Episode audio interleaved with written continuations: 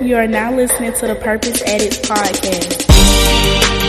You got to be willing to be vulnerable. You have to have the ability to self-assess, and not everybody has the ability to self-assess. You don't necessarily have to like school to be successful in school. You just have to know how to play the game and finesse it and get through it. Welcome to the Purpose Addicts podcast. This is a short yet powerful conversation designed to help you do three things that can ultimately change the trajectory of your life. One, discover your purpose. Two, walk in your purpose. And three, ultimately fulfill your purpose. I am your host, Coach Vic, and I'm joined as always by my lifelong friend, my brother, the educator, Dr. Shane Calhoun.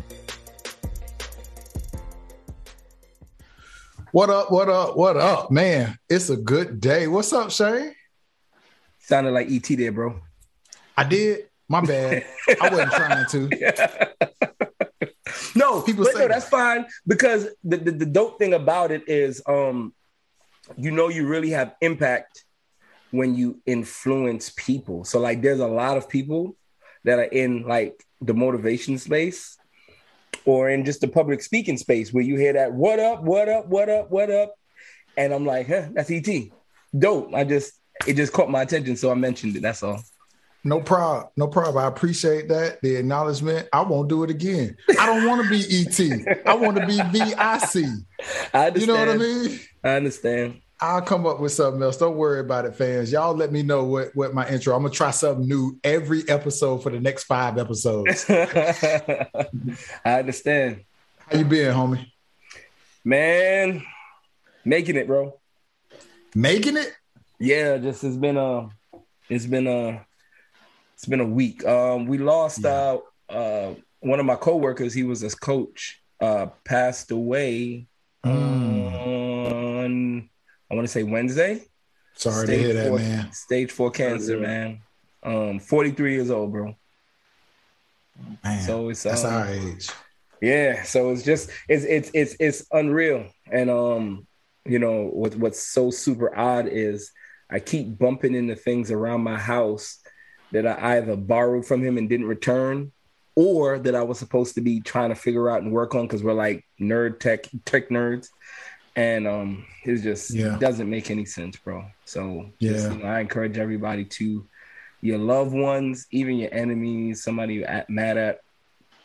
Life is way too short to be um to hold grudges and be mad about something, man. Yeah, man. You got to let it go. You got to live, as we say, live life on purpose here on the show. Yeah. Our condolences to the family. Mm-hmm. Um, deepest sympathies. Uh, what I want to do is I want to bring in our guest. Uh, mm-hmm. We got a special guest who was introduced to us fra- by our sister, Nelsia. She uh, she met this gentleman and said, "Hey, I really think you all need to meet him. I really think you all need to have him on the show. And just off the strength of her word, man, we brought him on and it, it it's been amazing so far just to learn about him and what he's done. So for our audience, we are talking with a member of law enforcement. And just so you know who he is a little bit about his background, he got into law enforcement when he was the age of 14. And I'll let him dive into that, explain his journey. But nonetheless, he is currently serving as a commanding officer of a major South Florida department, police department, excuse me. And he currently has just released his first book called Police Fragility. Folks, I want to want you to welcome Mr. Joe, as we affectionately know him, Joe DeAndre. What's up, Joe? I appreciate it. Thank you for having me, guys. Yeah, man. Listen, the nickname, I got to give the backstory. So I'm talking with Nelsia, and she calls me. She's got Joe next to her, and she goes, I want to uh, introduce you to Joe. I call him Joe DeAndre because he's so cool. He's one of us. I say, okay. so from now on, he's Joe DeAndre. That is not his real middle name. He actually, you don't have a middle name, right? No, I do not. Apparently, so I do gave now. him. Yeah, she gave him DeAndre as a middle name. Welcome to the show, my man. I appreciate both of you for having me. Thank you. Yeah, man. How you doing today? Doing great. Everything's doing good down here in South Florida. Yeah. Yeah. yeah. We're starting to get into that summer weather. Uh, so it's starting to be like today was a beautiful day. We had a light breeze in the air, right? So it was one of those days that just makes you appreciate living in Florida, right? Absolutely.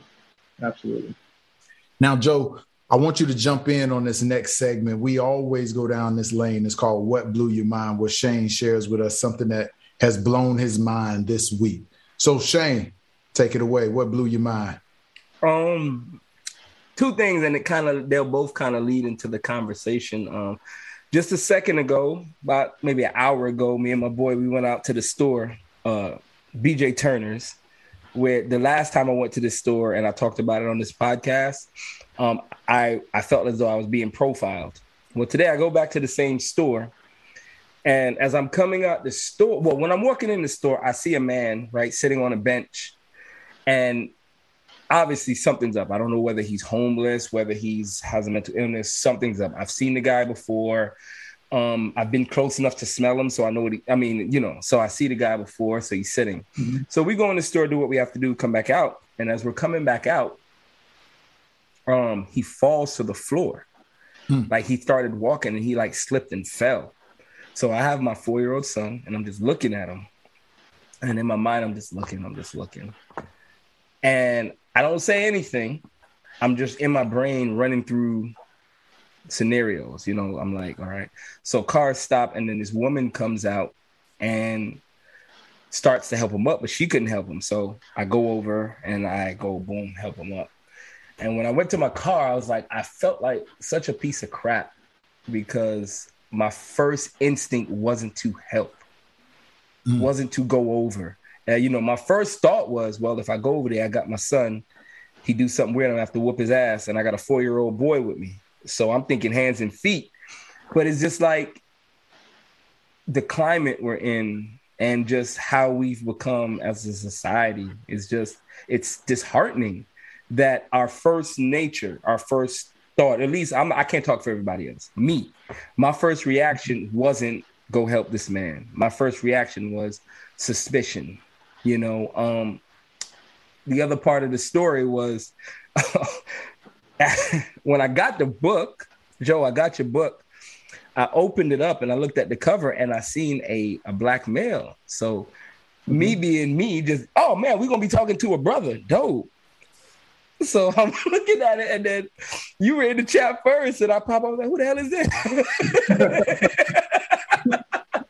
but, but, now the conversation is so it, it, it, takes a different turn, um, and I just wish life wasn't like that. Like, imagine if we just lived in a place like my shirt. It reads "Black Exit, Excellence," and I put it mm-hmm. on, and I'm like, well, "Damn, hope this doesn't offend anybody."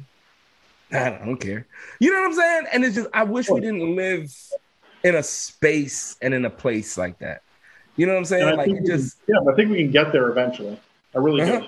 Well, you have to tell me, brother, because um, you know, um, and in that you're not a brother, but you're my brother, man. We're human. I appreciate that. You're mine too.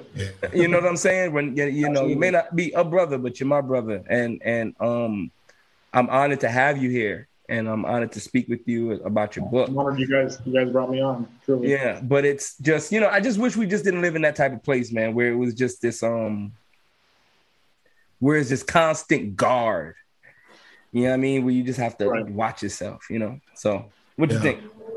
You know, you're not alone. First off, um, in in this day and age, we are all more on guard. I just moved into a rental I'm in a new neighborhood and I'm on guard left and right. Example, we were bringing over the rest of our furniture uh, that we left in the house today. And so we brought in a dresser right by the front door. We got the door open because we keep coming in and out of it. I brought in a small TV, sat it on top of the dresser, coming in and out maybe two more times. And something dawns on me somebody could just run in here, snatch that TV, and get going. I don't know this neighborhood. I went and grabbed the TV, moved it further into the house, right? We're always on guard in this day and age because we've seen society shift to be more self serving and less of a selfless society. You know, we have to protect ourselves because people have done some extremely shady stuff to benefit themselves, whether it be you know something as uh, blatant as you know uh, smash and grab, whether it be pretending to fall only to get you close and take advantage of you, or mm-hmm. it's something more subtle, something a little bit more sinister. And that's unfortunate that that's the way we've we've gone. But the question is, can we change? And, and Joe, you said you think Absolutely. that we can. Absolutely. Why do you believe that way? I honestly think that there's a lot of things that that take a, that causes this type of this type of mindset. You know, I think social media plays a, a huge role in that. It, social media allows us to alienate ourselves with people whom we think alike, whom have the same um, views, political views, and, I, and this is one of the reasons why I actually I don't have any social media. It's I've noticed when I first noticed the, the, the transitioning happening, you know, when when a lot of the um, issues with law enforcement came to light in, in the most recent years, there started to be a political push within people's inner circles, and they started unfriending each other and becoming friends with only people who thought like them, which mm. is hmm. what's killing us as a country. Because if we if we only hang around the people whom we have the same thoughts and the same cultures and the same beliefs as, we're not going to grow as a society. We're going it becomes an echo chamber. Apart. Wow, wow, that's that's deep and, and and you know on one hand i agree with you right we it's important to diversify right if you are investing in a portfolio they tell you to diversify at the same mm-hmm. time they say your circle you are the sum of the five closest people you hang out to hang out with so if you're looking to elevate your life and you're looking to be prosperous financially spiritually uh, uh, uh, health wise then you hang around people of like-mindedness so is it a is it a catch twenty two? Right, it's almost a double edged sword. I see what you're saying. Absolutely. You know. Mm-hmm. So which which is it? Do you do you diversify or do you hang around like minded people, or is it more about the motive? I think you hit it right in the head there. I think it's more on the motive or what what your intent, what are you trying to achieve, what are your passions are, what are you pushing to get out of life. You know what I mean? Yeah. You know, I, I was raised uh, with you know my, my mother raised my mother father raised me, but my mother always pushed for me when it comes to meeting different people from different cultures. It, it, was always to embrace them and get to know the differences and understand their cultures, and it was a beautiful thing. And that's I think we're missing that. I think we're missing to get to know and understand each other. You know, everybody's equally important. You know, I, I always talk about it. Even a restaurant, you go into a restaurant, you compare a chef to the guy who cleans the restroom, right? If you go there and have a phenomenal meal, you go to use the restroom, it's a mess. You're not going to go back to that. You're not going to go back to that restaurant. Correct. They're equally important. Correct. You know what I'm saying? Correct. You touched on passion. You touched on upbringing. I think it's important that our guests, or excuse me, our audience gets a chance to get to know you. There were a couple things you shared, like who your hero was. I would love for you to share a little bit about that. You uh, also talked about your mom and the inspiration she had on your career. And I love the fact that you're like me, you're a middle child of three. So we're going to dive into a little bit of all of that and what it's like. Uh, tell the people about you, your hero, your inspiration, and how you got into your career. Well, growing up, uh, my father was a Vietnam police officer. He did a full career there. And you know, he's been a cop obviously way before I was born. So uh, that's all I ever remembered from him. You know, I remember getting home from, from school and he was already asleep because he had to work the midnight tour. And, um, and I would stay up as late as I can just to, just to be able to see him before he went off to work. And, you know, and I knew where he was headed. I knew what he was doing. And, and I'd always meet him in the hallway before he'd, he'd get off to work. And there's certain things like that. Like I know in, in my book, uh, Police Fragilities, I talk about his, his aroma that he would have the Drakkar Noir on and stuff like that. So there's certain things that remind me of my childhood, you know. And and I knew that he was going out, you know, to be he was going to be a police. He was a police officer. He was out in the streets protecting and serving, and uh, it was very inspiring. And I don't think it kind of paved my future from that point on what direction I was headed. That's a very awesome. big impact on me. Now you got into law enforcement at the age of 14 Correct. Yeah, I became a Pembroke Pines Police Explorer at 14, and I never really hung up the uniform since. I went from there to being a police service aide. I then became a police officer, and through that, I just I climbed the ranks eventually to where I am today. you know, a lot of people have a childhood dream, but it's my belief that few of us get to actually live those out as an adult. What is that like to have fulfilled a childhood dream doing something that most people don't?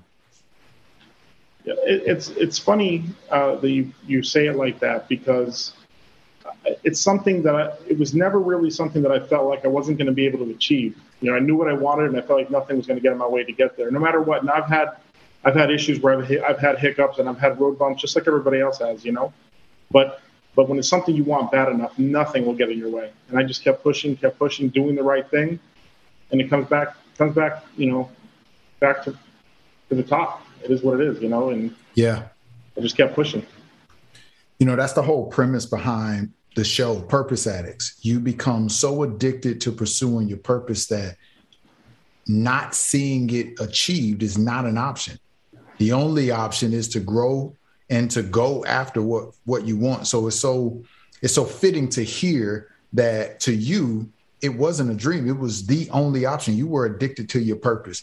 And for a lot of our guests, you know, their passions are what drive them to achieve success. So for you, uh, I asked you this question when we were preparing for today's episode. So I'll ask you again on there because I thought your answer was so dope. What are you most passionate about? I'm most passionate about being a change agent, not just for my agency, but for law enforcement as an entire community. I feel like that I can make a difference, and I'm not going to stop until I do. There's a lot that needs to be done, and I think as I continue to talk to people and, and great folks like you give me the opportunity to talk, and, and people get my book, and or people just want to have a conversation with me, and we can talk and and see where our issues are, and get the buy-in from people, and people just buying into the idea that, that this can work. We can make this work there's a way of doing it. There's, and until that happens, I'm not going to stop. Mm. Go ahead.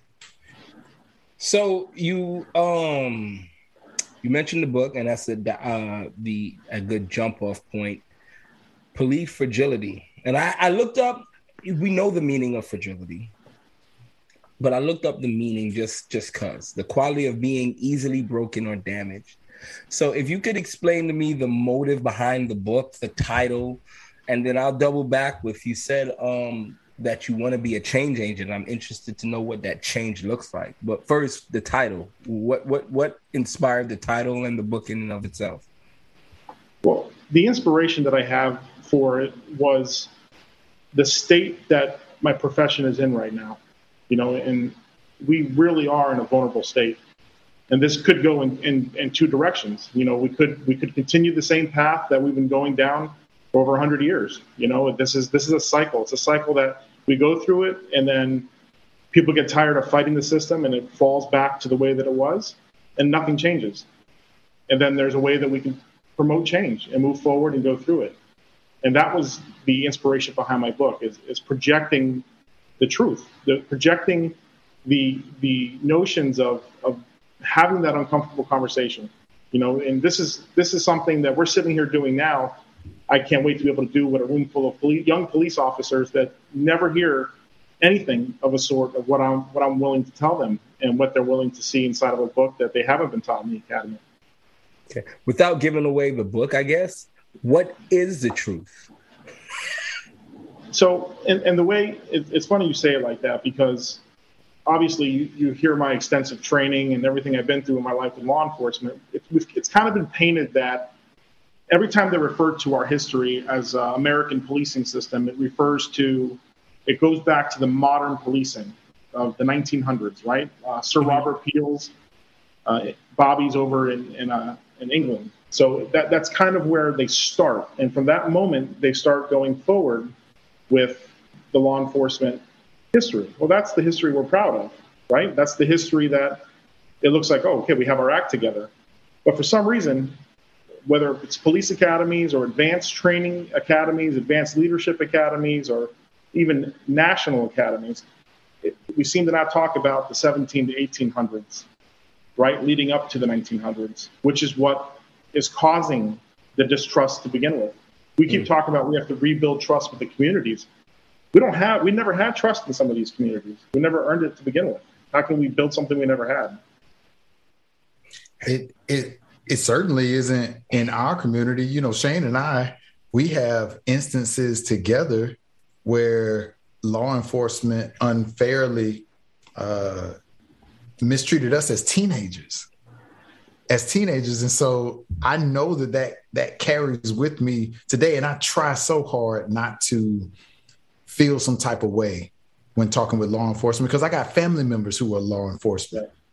But i know them. I know my family member. I don't know this random person this servant you know of, of the law. I don't know them. And so again back to my guard is up like I can't get over that. I don't know that I ever will be able to get over it. Right. No, that's and and you know what? That's understood. And I, if I said that, you know, that's something you'll be able to shake and move forward with your life, that, that, that's a lie. That's very hard for you to shake. That's a personal experience that you went through that, that you're going to get, you're going to live with, you know?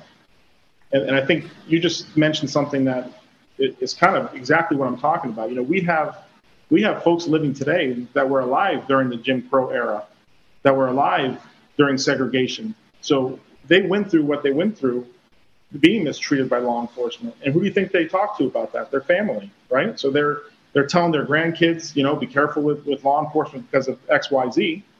But then these officers, young guys come out of the academy, never even being told about any of this, which ultimately is one of the key factors of, of fixing this entire thing, and that's instilling empathy in these people.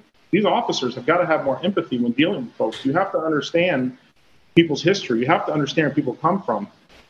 And then once you have empathy locked, and, and we and then your understanding and things seem to simmer down, I think I think with transparency and accountability, we could have this have this back on track the way that it should be going. That sounds like why we should be which we're not. It's just a stupid argument. But why, if it was happening, critical race theory is an important aspect of a child's education. Am I wrong? Because it's just uncovering the history and how racism influences just about every part of our society. You're not, in a sense, shunning, which is going to lead me to my next question. You're not shunning, but if you don't, if you don't teach people their history, they're destined to repeat it. Am I right? 100%. I agree with that 100%. So I, you know, and that leads me to this level because when you say police fragility, it, it in my brain also aligns with white fragility. Why do you think that fragility or that sense of broken or damage exists from the other side? Like as an, an officer that is within the system. Why do you think it exists?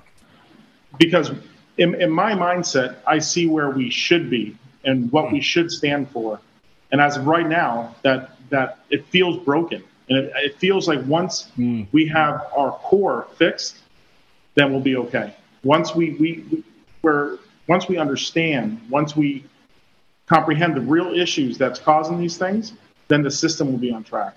It's easy to say. I mean, you hear it all the time about how blues sticks together and, and you know yeah. law enforcement officers are, are this huge family which of course we are you know we, yeah. we've got a very dangerous job and, and, and you should be you know correct absolutely there's a lot of and the majority of officers out there are phenomenal people who give their life for anybody you know and but looking at it in hindsight it's not their fault this has been something that's been set in in motion way before their their time but they're here now and now they're wearing the badge now they have to stand and they have to make the change. They have to have these uncomfortable conversations. They have to listen and understand what their communities have been through. And then they'll be able to move in the right direction. If the, the not knowing and not having these conversations is only going to continue continue to, to go down the drain. Yeah. What's happening to our, our American policing system? The trust is going to continue to diminish. And it's going to get worse and worse you've touched on a couple of different things that could lead to possible solutions. You've also hit on a couple of things that you think are perpetuating the problem. As far as possible solutions, you've said empathy, transparency, I believe uh, communication, open dialogue. These are solutions that you propose will will lead to a better tomorrow for all of us. But then on the problem side, you've kind of touched on some other things too you're on the inside. You alluded to at the academy. and we've had this conversation, Shane and I, but what is being taught at the academy that has that is perpetuating the culture that we see out in the world? Honestly, it's been a long time since I've been at the academy. it's, been, it's been a long time. okay. But what, I, but what, I, will say, I, I don't think it's what's what's being taught at the academy. I think it's what's not being taught at the academy. I think that we need to touch on a deeper history of law enforcement because you can't if you get here's a great example if you have a young man or a young woman that goes into law enforcement right? And they're taught that law enforcement started in the 1900s right off the bat following england's blueprints and that's where we establish and that's where we start. And yes we have these issues moving forward but we don't talk about anything before that. Then when mm. they, they, they get caught up in our stars and stripes right? And then they come out of the academy they hit the, they hit the road and the first time they meet somebody who has a different view in law enforcement than they do because of different experiences that they're unaware of, they don't show empathy for that. They mm. take that as this person just don't like law enforcement, and they meet that with the same force, if you will, you know, with the same combative attitude that they receive from something that's much more serious that they don't understand. Instead of being empathetic and talking to people, it, as we've seen in multiple videos in this country, it goes the opposite direction. That shouldn't be happening. Yeah. I would imagine your law enforcement comrades are not all in favor of the book, the title, the subject, which brings the question why you? Why you? Why now? That's a great question. And I, I think if if people like me who think like me just continue to sit back and say and do nothing, it's never going to change. It never will. So you got to stand for something in life, right? Yeah. Yeah. My people, a little bit of a format change.